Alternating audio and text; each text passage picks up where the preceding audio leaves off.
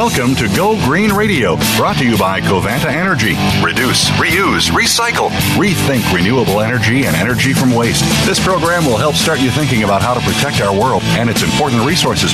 Now, here's the host for Go Green Radio, Jill Buck. Welcome to Go Green Radio, everybody. So glad that you could tune in. We have a guest today from one of my favorite organizations, the Natural Resources Defense Council, or NRDC. And our guest is Lauren Urbanek, and she is a senior energy policy advocate with the Energy and Transportation Program for NRDC. She focuses on reducing the energy consumption of homes and businesses through improved energy codes and equipment standards. Um, and so we're going to be talking today about energy efficiency some steps that we can take as individuals, but we're also going to be talking public policy, as so many of us really enjoy doing. Um, so, we're going to be talking about some of the national public policy behind energy efficiency standards and what's going on um, nationally um, on the energy efficiency front. So, welcome to Go Green Radio, Lauren. So glad that you could join us. Thanks for having me. So, just a couple of weeks ago, you posted an article on the NRDC's website that details how everyday people can save money on their energy bills this summer without turning their home into a sauna. So, let's talk about some of those tips. You write about ensuring that windows and doors aren't leaky, but for those of us who are sort of uh, home improvement neophytes, how do you do that? Sure. So there's actually some really easy ways that, that you can first go about making sure that, that your windows and doors aren't leaky. I mean, a lot of the times you'll actually be able to feel around the windows and doors to tell if there's hot air that's, that's seeping into your cooler house. But really the, the bigger problem is often the cracks that you can't see. So even more so than, than your windows and doors, which, you know, may need replacing, but a lot of times cracks in the walls or cracks deep in your uh, in a crawl space or something like that when they are all taken together, it, it is equivalent in, in a lot of homes to having a hole about the size of a basketball in your wall. And wow. that means that of the cooled or heated air in your home is going to then leak out. And a really great way to address this is through an energy audit. And what that is, that is a look at your home by a, a qualified professional that takes a look at not only the windows and the doors, but also the entire envelope, the entire outside of your house, as well as the, the equipment inside too. Um, so a really great way to to make sure that, that your home is not wasting energy, and it's a it's something that also a lot of utility companies offer incentives for. So starting with an energy audit is always what we recommend. Well, and you know what? I actually had one of those done on my home. My home was built in 1975, and my utility does have an incentive, so it was very inexpensive to do. And I was shocked. Some of the places where they found leaking were around um, like the outlets, plugs, and stuff in the mm-hmm. walls. Um, so even just putting, you know, some little, there are little insulation pieces you can install very simply. I did it myself, um, just to plug up those things. We needed more insulation. There were a lot of things like that, but the overall bill to do the energy audit and to you know plug up some of the holes um, the the payback we we kind of track this. My husband and I are geeky um, about data and the payback was less than a year um, in the savings in our energy bills. And so it was it was a great thing to do especially for a house that's you know the age of ours. And so I I give a big thumbs up to that recommendation. You know, you also advise consumers to look for the Energy Star symbol. And over the past few years, consumers have gotten a little bit weary of, you know, signs, symbols, seals of approval, and, you know, what all of these things mean. But actually, Energy Star is a very credible and meaningful symbol. Talk to us about what it means when an appliance is Energy Star rated. Sure. So most people have seen that blue and white Energy Star label when they're looking for an appliance or a piece of equipment. Um, you can even purchase an Energy Star new home, actually. And what that means, that, that label means that the product uses about 25% less energy on average than the federal minimum efficiency standard. So the Energy Star label means savings. And Energy Star itself is it's a voluntary program that, that manufacturers choose to participate in. It is administered by the Environmental Protection Agency, but it's really a partnership. It's a partnership between manufacturers and utilities and retailers. Um, who, who all have an interest in making sure that the consumers know how to how to really easily purchase the the most energy efficient products. And it's a really trusted brand also because it is something that, that goes through these products go through a really rigorous process for, for certification and it, it has generated huge, huge savings. Um, about since the program started about 25 years ago, about $430 billion in utility bill savings. So we're talking some really big numbers here just from consumers making better choices through this really easy to understand program. Mm-hmm. And it's amazing the the wide breadth of products that you can buy with the Energy Star symbol. I mean, um, everything from washing machines and you know kitchen appliances to computer you know equipment printers all of that. It's it's pretty amazing. Now you also write about the use of ceiling fans and i'm a big fan of ceiling fans. Um, and you even talk about the direction in which they should turn in summer months and then we change it in winter months. And i am so embarrassed to admit this lauren but i never realized that the direction that a ceiling fan spins matters. So talk to us about the utility of ceiling fans and which direction for which season please so, yeah, like you said, ceiling fans are, are really great. They actually use about 10% of the energy of a central air conditioner. So, really, a lot less compared to, to using your air conditioner, but can make a room feel up to 10 degrees cooler. So, on a day when it's not too terribly hot or humid, or if you live somewhere where just a breeze will, will help cool you off, starting by using your ceiling fan rather than turning on your air conditioner can, can really make sure that your bills stay low. Um, and you can use them in summer or in winter. So in the summertime, if you're standing directly underneath the fan, the fan should turn counterclockwise. And what that does is that it then pull, pulls the cooler air up from the ground and then blows it back down on you. So you get that breeze and you get cooler air that's being circulated from the bottom of the room. And then in the winter, you can then reverse the fan, so have it spin clockwise and put it on low, which then pushes the warm air that rises to the ceiling, pushes it back down to you. So it's really something that can be used all year round to keep you comfortable and at a really low cost too. Mm-hmm. Thanks for that. And I think I'm looking at the ceiling fan in my office right now. It's going the wrong way. So I'm going to fix that right after the show.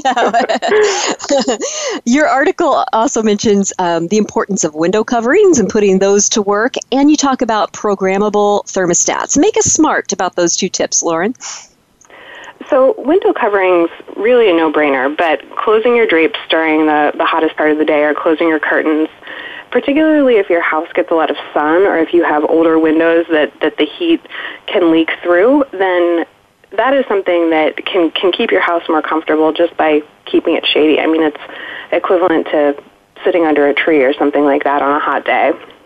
And then programmable thermostats, they are a really great product that make sure make sure that you're you're not wasting energy to cool or to heat actually a, an empty house if you're not there to enjoy it. So the idea is that you set the temperature and then you can just go about your business and it'll save you money. Um, you set it to, to be consistent with your schedule, to, to correlate with the times that you're there.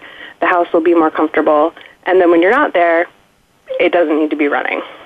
Mm-hmm. You know, one of the most effective window coverings, and I say that in air quotes, you can't see me doing it, but I'm doing it, that we did, um, we get a lot of western sun in the front of our house. I wish we faced the south because that's the best way, but it faces the west, and so we get the hot afternoon setting sun. We planted a tree so that it would shade our front windows, and that's been hugely effective. So also think about that when you guys are, you know, thinking about the way that the sun comes into your home. Sometimes it's the outside vegetation that can be helpful as well. Now, speaking of the programmable thermostats and keeping, you know, your house at at the right temperature at the right time. There is a myth out there that it's more efficient to keep your air conditioner on a low setting while you're away all day than turning it off or turning the temperature up while you're gone and then letting it cycle for a longer time to cool your house when you get home. But talk to us about the truth of the matter. What is the best method for saving energy? Um, you know, when you're gone, what should you be doing with your thermostat?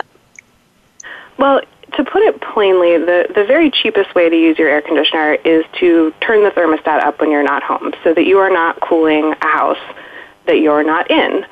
And there that that myth it does it, it makes a little bit of sense that you know yes your air conditioner would have to work a little bit harder if if the the home is is warmer but it really goes back to physics actually and heat always flows from a hotter environment so the outside to a cooler environment your home and like we were talking about earlier so many homes have cracks and, and leaks or inefficient windows where the heat is going to get into your home in one way or another.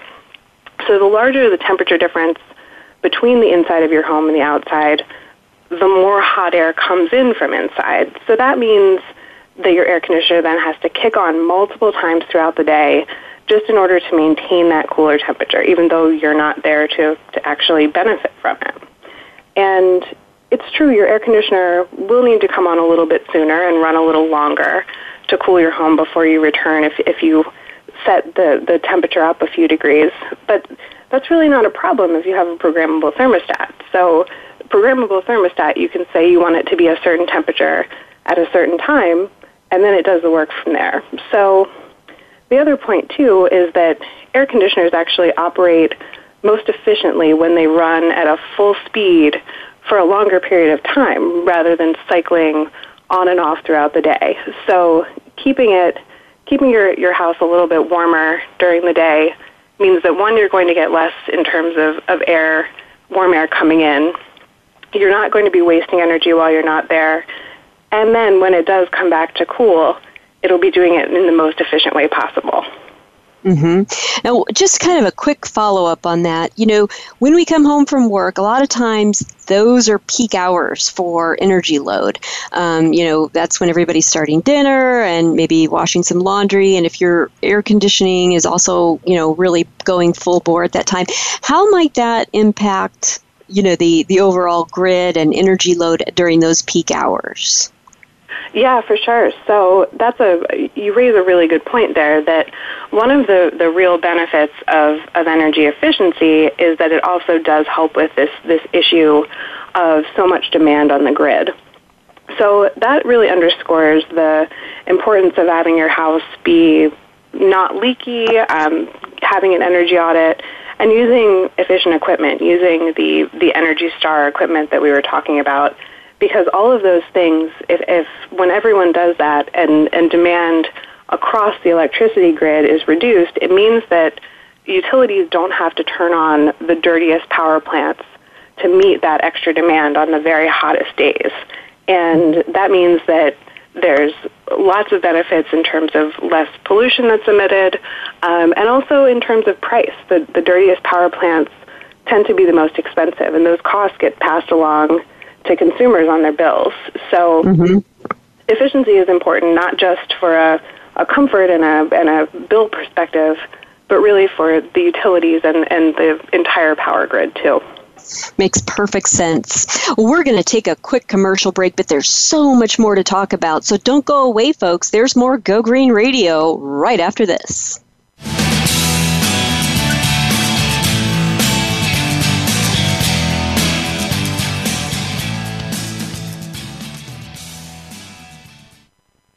News, opinion, Your voice counts. Call toll free 1 866 472 5787. 1 866 472 5787. VoiceAmerica.com. Take a wild guess. How much garbage generated in the United States today is converted into energy? Is it 26%, 43%, or 14%?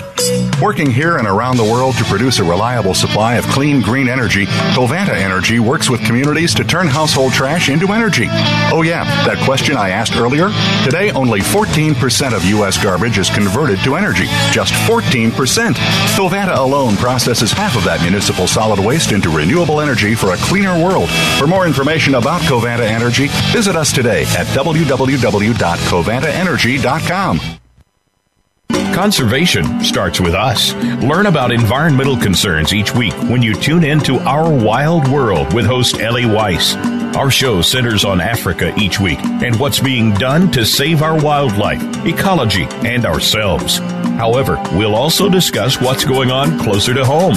And most importantly, we'll let you know what can be done in our own backyards by featuring guest experts and featuring your questions and answers. Listen every Monday morning at 8 a.m. Pacific Time, 11 a.m. Eastern Time on the Voice America Variety Channel the Internet's number one talk station. Number one talk station. VoiceAmerica.com.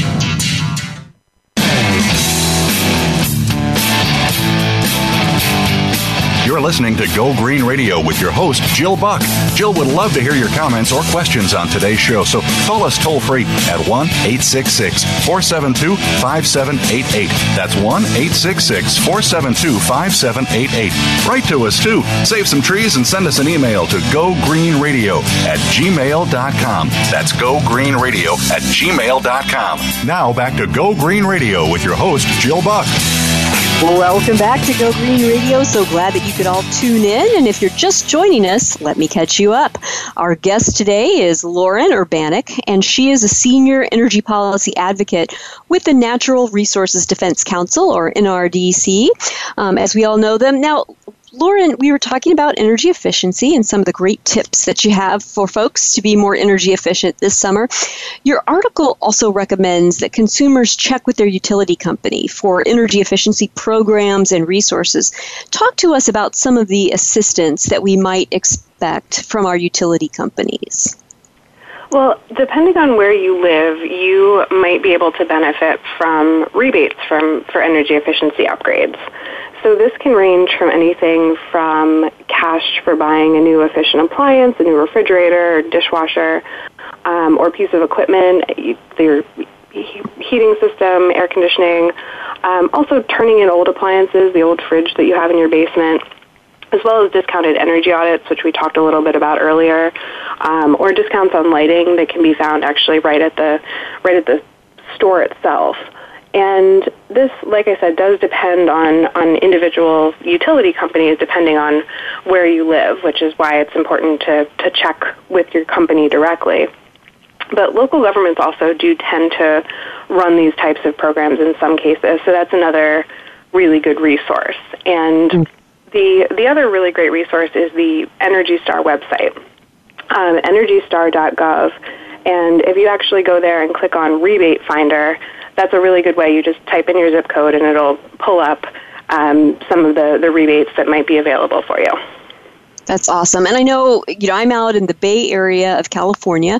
Pacific Gas and Electric is my utility, and they have all kinds of, of resources. And just recently, they've even started to pay people for you know space on their roof to put up solar panels because they're so anxious to get um, as much renewable energy in their portfolio as possible. So there, you just never know. And what was available two years ago might be entirely different than what it is today. I mean, energy companies are um, are stepping up their game in this regard. So, but the thing is that's funny. You know, I mean, when you think about energy companies, the way a, a business runs, it seems counterintuitive that they would actually want to help customers buy less of their product. so, you know, I mean, that just seems to go against their business interest, and yet they are. So, talk to us about the work that NRDC has done to help incentivize utility companies to get actively engaged in energy efficiency. So we get that question a lot, actually, because it is counterintuitive. Uh, utility is supposed to sell you energy, not help you use less. But over the past number of years, states and, and other jurisdictions have put in place really progressive policies that recognize that the benefits of, of energy efficiency are, are really big and are, are really good for the people who, who live in those states. So we've, we've worked really closely with those states and with utilities to actually remove the barriers to efficiency, one of which is that utilities sell energy and so one really successful policy is called decoupling. And, you know, not to get too terribly wonky, but it means that a utility's profits aren't dependent on how much energy they sell, but rather on how good of a job they do delivering that energy and serving their customers and in some cases meeting energy efficiency goals that have been specified for them. So there are lots and lots of states that have really pretty substantial goals of, of how energy efficient utilities have to be. And that then means that utilities then do actually have an incentive to offer rebates or, or other incentives to their customers to reduce this, this energy consumption, but then it doesn't hurt the utility's bottom line. So mm-hmm. putting in place these types of policies helps to remove the barriers for efficiency, which is really good for customers, and it's good for utilities too. It is. I mean, I know that, you know, in reading some of the things that you have written and that the NRDC has written about this issue, I mean, it's actually saved utility companies from having to build new power plants, which is extremely costly. Talk to us just a little bit about that upside.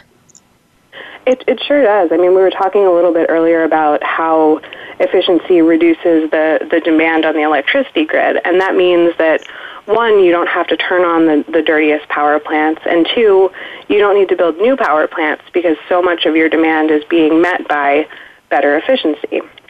And also, another really great benefit of efficiency that's great for the utilities is when demand is reduced, there's a lower risk of blackouts and brownouts, and there's more reliability. And that's another thing that utilities care very, very, very, very much about because a lot of mm-hmm. times they're they're judged on their reliability.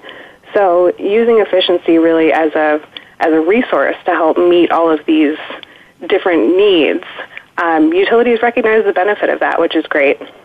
Mm-hmm, absolutely. Now, I want to take a quick step back and talk about the environmental benefits. We are Go Green Radio, after all. Um, there are human health benefits and all kinds of other environmental benefits to energy efficiency. For the average American consumer, Lauren, why should energy efficiency be a concern? Well, energy bills, I mean, anyone can tell you they make up a significant portion of a family's monthly budget. I mean, it can be hundreds of dollars a month in, in just energy costs, and that's that's significant. And really, if your income is lower, it's also likely that you're spending a bigger percentage of it on energy costs. So, what energy efficiency does, it's a, a really inexpensive way, like we've been talking about, to keep costs under control, but still be comfortable in your home. So, you have both the cost savings, but you're not sacrificing the comfort side of things. And, you know, from an environmental perspective, it is really, I don't think it's overstating to say that energy efficiency, it's, it's just crucial to the, the future of the whole planet. I mean, we mm-hmm. are talking about global population growth, and resources aren't coming out of nowhere. So our resources are going to become more scarce. And we need to use them more carefully than ever.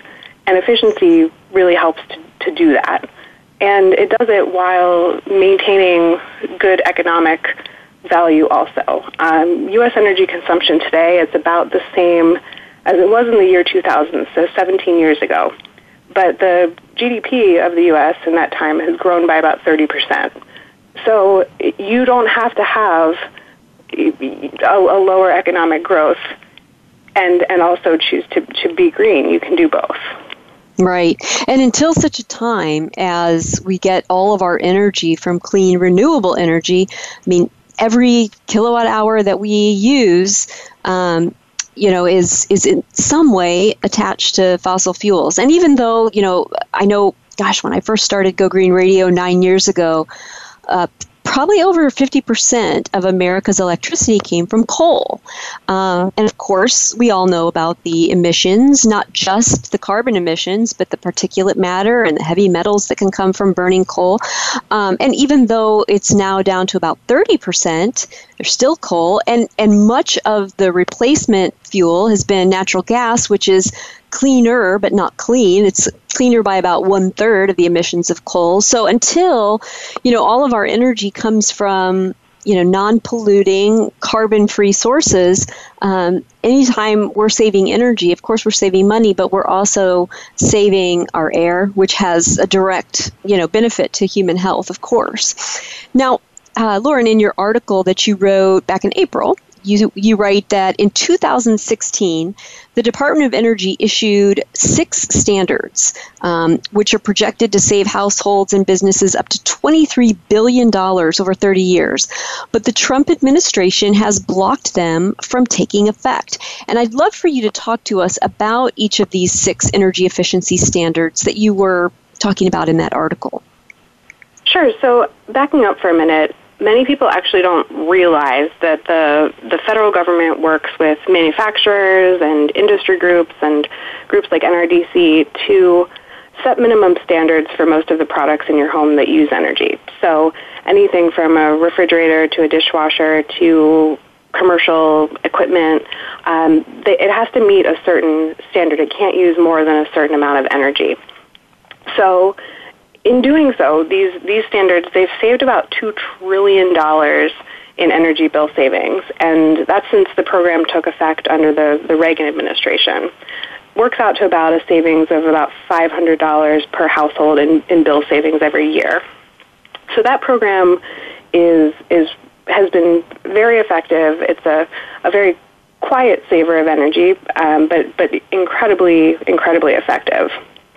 And standards are set through a rigorous process that gets lots of input from all of these different groups manufacturers, national labs, NRDC, others. And these standards are also required by law in, to be cost effective, so saving consumers more in energy than they would cost.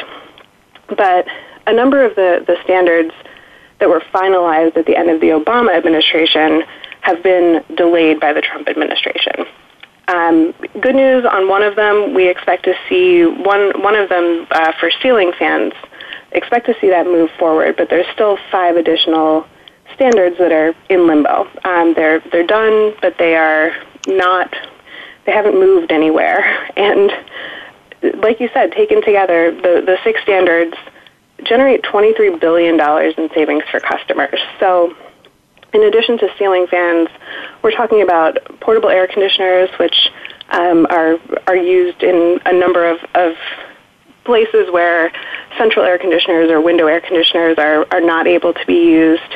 Um, and then also the, the other equipment is largely commercial equipment. Um, walk-in coolers and freezers, which are found in many restaurants, um, commercial boilers used to, to heat a lot of commercial space, air compressors, which are the, you know, if you've ever used one to fill up a tire at a gas station, that's an air compressor, um, and also uninterruptible power supplies, which are used in data centers, so use a, a lot of energy and haven't had a standard set. So this type of equipment not as familiar to a, a, homeowner as a refrigerator or a dishwasher, sure. but really important when you're talking about commercial and industrial settings. Yep, and we know, you know, anybody who's been out on the Energy Information Agency, you know, or administration website, EIA.gov, you can find charts and graphs that show how much of our energy use is um, is contributable to commercial versus residential, etc. And you know, commercial energy use is huge. It's a big part of our nation's energy portfolio. We're going to take a quick commercial break, but there's so much more. So don't go away, folks. There's more Go Green Radio right after this.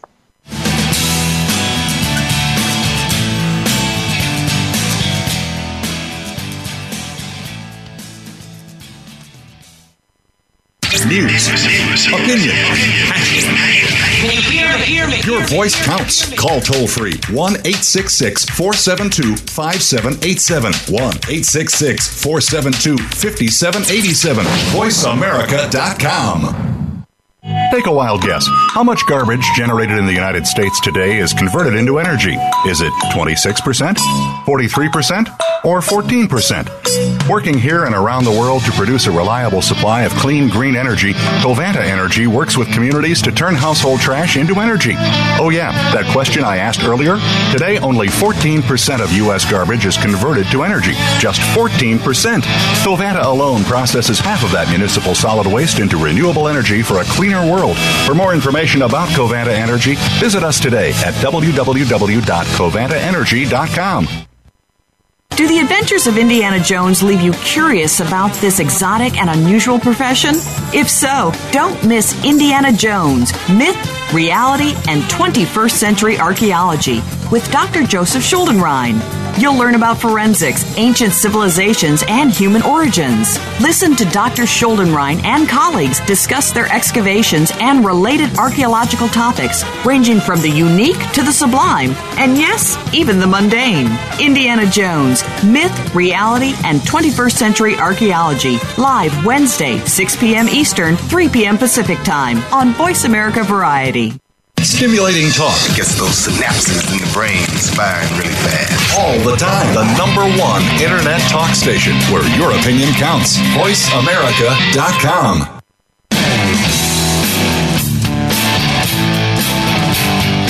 You're listening to Go Green Radio with your host, Jill Buck.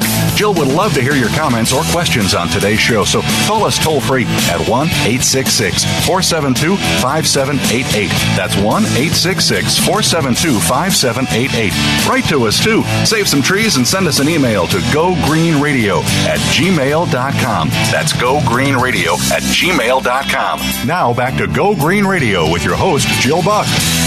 Welcome back to Go Green Radio. So glad that you could all tune in. And I'd just like to send out a reminder to everybody that Go Green Radio is just one part of a much bigger organization. The Go Green Initiative is a nonprofit that I started back in 2002. We work with schools in all 50 U.S. states and in 73 countries around the world, and we help them do two things.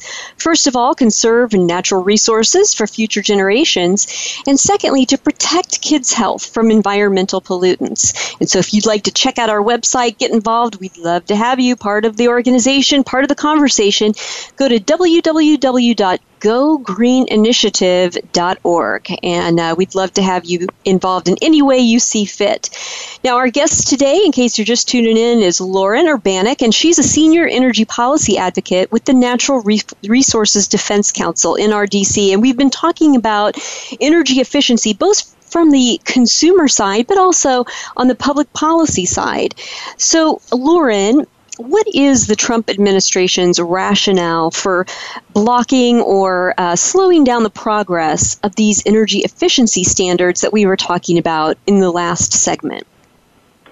Well, the administration simply just hasn't taken the actions that they're required to take by law. And the standards that we were talking about that are in limbo, they're they're done for all intents and purposes. They've been thoroughly reviewed already by the Department of Energy and there's an obligation now for them to be published in the Federal Register, which is the, the next step that the Trump administration needs to have happen so that the standards can actually take effect. And so it doesn't make a whole lot of sense that they're trying to uh, slow these down because there's there's really not that much that they are able to do um, in order to to change them at this point. And furthermore, I mean, energy efficiency is an area that has really historically had strong bipartisan support. So the standards program was signed into law by President Reagan, and then it was reaffirmed again by President George W. Bush, and then President Obama continued the legacy by making strong progress. So it's it's not something that has really been a, a bipartisan or a, a partisan issue, mm-hmm. and really even more troubling than than even just slowing down these standards is the proposed budget cuts in the, the president's budget, they include a 79% cut to energy efficiency programs at the Department of Energy, which would touch the, the efficiency standards program, uh, would touch a lot of programs that, that benefit states, um, low income families, and, and then the, uh, the Energy Star program at the, the Environmental Protection Agency they're proposing to completely zero out that program. So we were talking before about how well that program works, how easy it is for customers to use and understand, and the budget would just completely kill the program, which is is really just mystifying. It is. And, and has any explanation been given, or is it just, you know, we've got to make cuts and here you go? I mean, is there any, has there been any negative implication about the you know the, the program itself, or is it just a victim of budget slashing? it seems to be really just a victim of, of budget slashing. Talking about Energy Star, there was a letter that, that went to Congress recently that was signed by 1,100 businesses from all different, you know, any every state, huge businesses down to small businesses, in support of the Energy Star program. And the program, the Energy Star program, costs about $50 million a year or so to run, which $50 million sounds like a lot of money, but it also, one, is a, a drop in the bucket compared to the, the whole federal government spending, and mm-hmm. two, it produces $30 billion every year in customer savings. So we're talking about a $50 million investment for a 30 billion with a B return, which any mm-hmm. CEO would be overjoyed with that kind of return yeah. on investment. That's an ROI to be coveted, that's for sure. Now, I know that NRDC is not sitting on the sidelines watching this happen. What action have you all taken as a result of what's going on? And talk to us about some of the other organizations that are involved because you guys, if I know anything about NRDC, you're collaborators, you get people on board. Talk to us about what's happening in that area. Well, at a high level, we're working really, really hard to defend the, the great work that has happened. So that's a lot of work on the, the congressional level. We have folks that are really, really engaged on making sure that, that legislators know the, the benefits of these programs and what it would mean if, if they're cut. And then talking specifically about some of the individual standards that we were discussing. So the ceiling fan standard we were talking about earlier, um, we filed a lawsuit on that actually at the end of March, and our, our argument was that the DOE was um, delaying that unnecessarily, and the DOE actually indicated just last week that, that the ceiling fan standard will move forward. Um, so that's really great news. So we actually the the lawsuit, you know, whether it's a one to one cause and effect there, not sure, but it's it's really great news that, that it'll move forward because 80 million households use ceiling fans. So it's a big impact, and, and we're certainly going to be making sure that it continue to move forward. Um, mm-hmm. Then for the, the five other rules we were discussing, we have put DOE on notice for those rules that if they don't act to, to actually publish those rules, that we will file a lawsuit. And the clock's still ticking there, but we haven't seen anything yet from DOE indicating that they're they're planning to to do so. So to be determined, but we are mm-hmm. very much watching these these closely. Um, and to your question about other organizations, we have been working with a coalition of 10 different states. So states from New York, California, Pennsylvania, Illinois, a number of others, as well as uh, consumer groups, the Sierra Club, so, really, a very broad range of, of groups that recognize that these are, are really great things, and manufacturers are involved too, um, and know the benefits of, of these standards. Well, and you bring up manufacturers. That's really important because it's not as though they're being dragged kicking and screaming towards energy efficiency standards. You know, when these delays happen, it, it has a negative impact on product manufacturers. Talk to us about that. Yeah, manufacturers are a, a great partner in, in the standards program, and delays like this create unnecessary uncertainty for them. So, like I said, for all intents and purposes, these standards that we're talking about are, are done. Um, manufacturers participated in the process of actually developing these standards, and they made their voices heard through comments, and in some time, some cases, um, these were developed through negotiations directly with manufacturers. So they have a stake in this. They've invested time into making sure that these standards will work for them um, and will ultimately be good for their industry by providing certainty. No, you know, manufacturers will know what the standard is going to be for the next number of years, and that's a that's a big deal for businesses. They like certainty. Absolutely. But, well, when you're manufacturing, you know, let's say a refrigerator, there are hundreds of parts and pieces involved in that that you subcontract, that you you know have um, contract manufacturers that you're dealing with, molds and other machinery that's involved in making these things. And if you're going to be changing any of those parts and pieces in order to be more energy efficient, then you've got to start engineering those changes and working mm-hmm. with your contract manufacturers. And I'm sure that there's a, a little piece of you know the innovation. Uh, component that could be lost. I mean, if American manufacturers fall behind the rest of the world in, you know, becoming more energy efficiency, that's that's lost revenue right there just because they're losing their edge in terms of innovation. Is correct? I, I would think. Yeah, for sure. And I mean, the other thing about these delays, manufacturers don't have to comply with these standards for a number of years. But at the same time, like you're saying, it, it takes time to re-engineer and, and to remanufacture the products to comply. And the longer there's this uncertainty, the, the less time manufacturers could have to get that process started. And that cuts then into their, their profit margins. So they generally are, are on board with these things now and want to get started as soon as possible. But they're not going to do that without a clear signal that, that these will move forward. Mm-hmm. Now, let's say that the federal government continues to drag its feet but much like what we're seeing with the Paris Accord, and we could go on for days on that. State by state, city by city, there's commitments from, you know, there are commitments from uh, public policymakers at various levels to say, you know, we're going to move forward. But if we start having state by state standards, region by region standards, how might that be problematic when compared to having national energy efficient standards? Well, back before there was a national standards program, so in the 70s and 80s, states could set their own standards, and they did.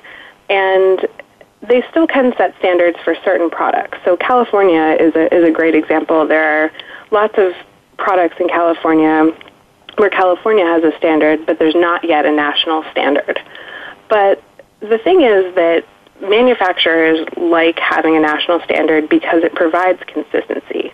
So you can imagine how costly and complicated it would be for a manufacturer to comply with 50 different standards for 50 different states.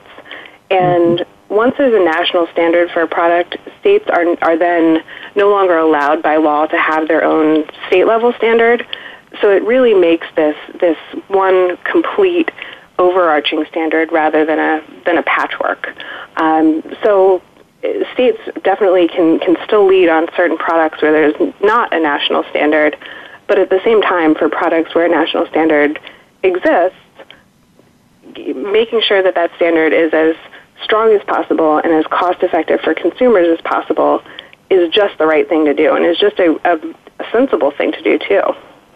Well, and, and I remember reading something on the NRDC website, and maybe you can help us, you know, get a little bit closer to the truth here. But um, I remember reading something about the fact that if there are national energy efficiency standards, that means that uh, you know appliances can't be imported that don't meet those standards. Is that correct?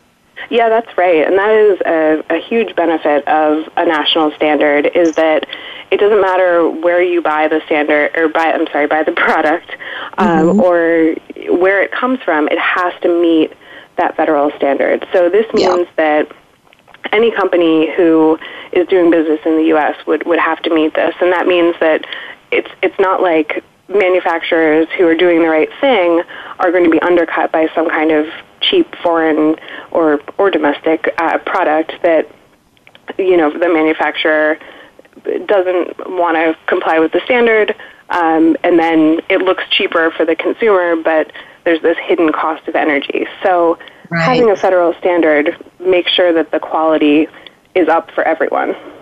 Right. Well, we're going to take a quick commercial break, but when we come back, there's much more, so don't go away, folks. There's more Go Green Radio right after this.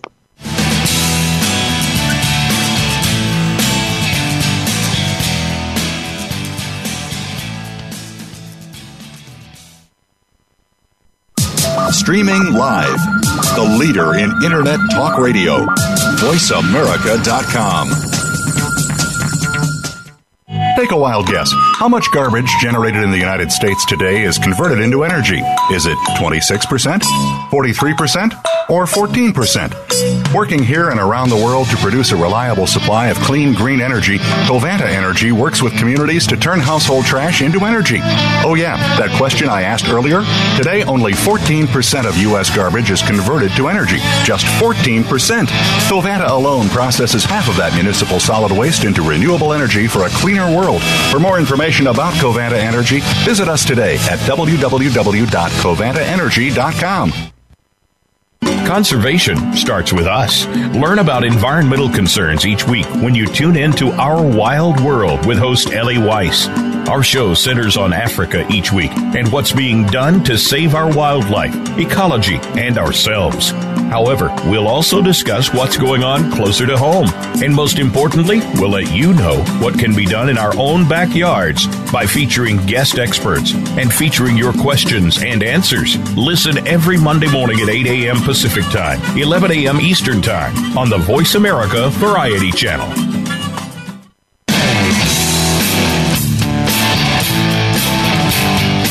You're listening to Go Green Radio with your host, Jill Buck. Jill would love to hear your comments or questions on today's show, so call us toll free at 1 866 472 5788. That's 1 866 472 5788. Write to us too. Save some trees and send us an email to gogreenradio at gmail.com. That's gogreenradio at gmail.com. Now back to Go Green Radio with your host, Jill Buck. Welcome back to Go Green Radio. So glad that you could all tune in. And just in case you've only just joined us, let me catch you up. Our guest today is Lauren Urbanek, and she is a senior energy policy advocate for the Natural Resources Defense Council, or NRDC. Now, we've been talking about the delay on the part of the federal government to implement energy efficiency standards. And there's actually a negative impact to low income Americans associated with this delay. And I think a lot of people might not realize that. Lauren, t- talk to us about that issue. Yeah, so on average, low income households spend about triple of their income, triple what higher income households do on utility bills in terms of a percent of their income. So that's a pretty big difference. And low income households often, you know, these people tend to live in older or leakier houses with, with inefficient appliances, inefficient equipment. And the great thing about standards is that they ensure when the, the old equipment is replaced that the newer equipment meets some kind of minimum level efficiency, which saves money, saves energy, helps to, to make that, that difference um, between the, the lower and, and higher income households' energy bills less. And that's also especially important for renters. Um, renters are statistically more likely to have lower incomes and also just generally don't have control over which appliances are in their homes. Um, landlords don't pay energy bills most of the time, so there's not really an incentive to invest in anything other than the, the least efficient or the least expensive equipment. But standards mean that no matter which product is selected for a home, it's it's not going to be an energy hog. And standards cover about 90% of the, the energy using products in a home. So it, it really adds this layer of, of protection for folks who may not be able to, to make those choices um, just simply because they're, they're renters. Mm-hmm. And you know that's it goes back to what we were talking about in the first segment about having your home um, audited for energy. A lot of people who are renting or who live in multiple family dwellings, they're unable to do that. I mean, that's something that's under the purview of their landlord. And yet, as you mentioned, the, the renters or the leasers are going to be the ones paying for the energy bills. I, I even find that in my office. I mean, I have no control over climate, no control over the windows or the insulation. Um, and so you know that's something that I am really, really at the mercy of my landlord on in terms of the energy bill. Um, in speaking about promoting energy efficiency in buildings, I know that NRDC has done quite a bit of that. And I'd love for you to talk to us about the work that you do to promote energy efficiency in buildings and some of the accomplishments of which you're most proud. Well, tying into your last question, one of the, the really great programs that NRDC runs more broadly, it's called Energy Efficiency for All. And that is a program that, that tries to overcome this barrier that you're talking about in multifamily buildings, so apartment complexes and things like that. How do we make those? How do we help make those more efficient so that the people who live there can also benefit from efficiency? So that's that's a really great program that we're working again with lots of housing partnerships and, and lots of cities and states um, to to make that happen. Um, and one of our fundamental jobs right now at a at a broad NRDC level is to maintain the great progress that we've been making on energy efficiency over the past couple decades. Um, we were talking a bit earlier about the, the risks in the, the federal budget that energy efficiency be, may be cut, and we work in every facet of energy efficiency, and the federal budget has a huge impact on that. So we want to make sure that, that these programs that benefit millions and millions of Americans continue to have those benefits. And this is everything from helping to develop better building energy codes, um, working with utilities to offer robust energy efficiency programs, and also working directly with, with cities. Um, there's the City, City Energy Project, a really great initiative that, that we work with cities to help promote energy efficient policies there and, and save energy in, in their buildings. Um, and it's a really great initiative that, that has had a lot of success on the ground level too. Mm-hmm. And we also, and you know, oh, go right ahead. I'm sorry. Go right ahead. Oh, I was going to say um, one of the one of the particular successes that we've had is collaborating with manufacturers on standards and, and with industry groups. And the the standards program, we were talking a lot about the the savings.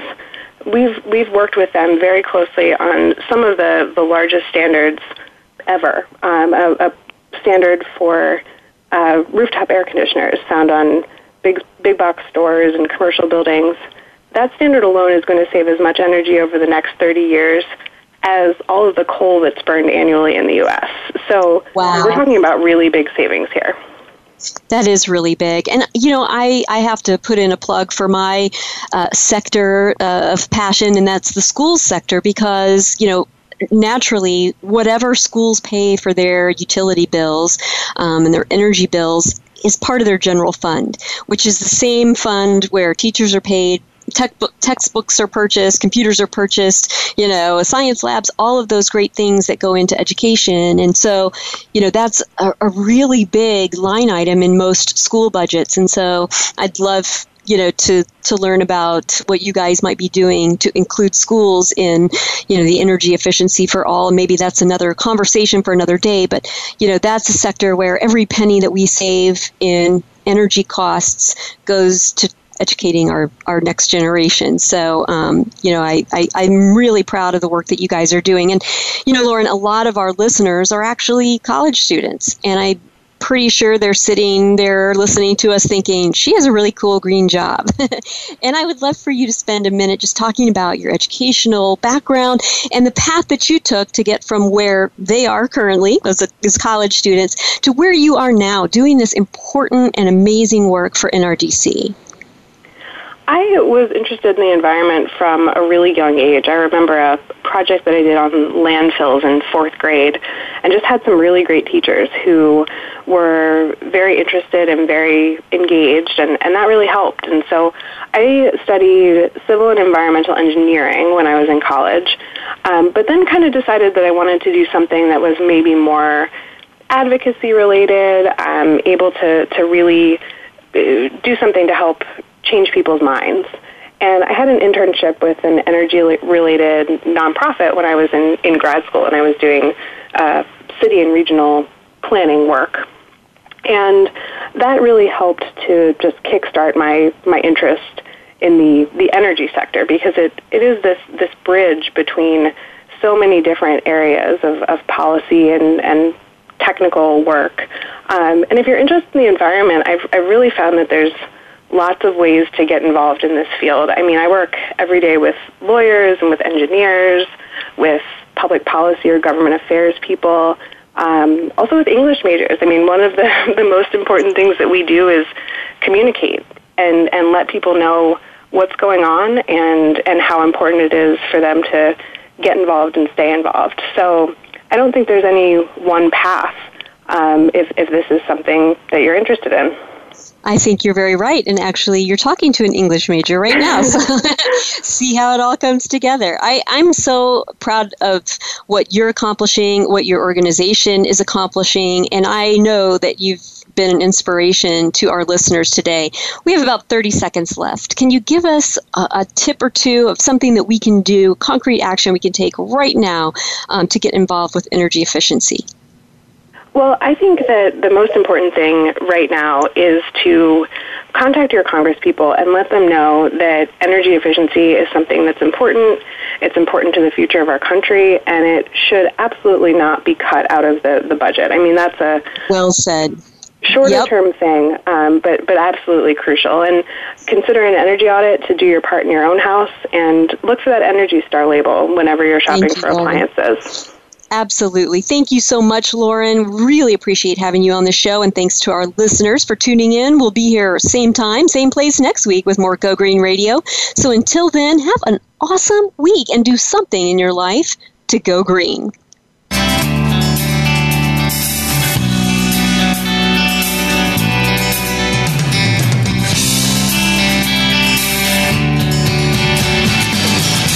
Did you get some terrific ideas from today's show? Please join us for more next Friday at 9 a.m. Pacific Time, noon Eastern Time. It's Go Green Radio with Jill Buck here on Voice America. Go Green Radio is proudly sponsored by Covanta Energy, a leader in providing renewable energy solutions for a cleaner world.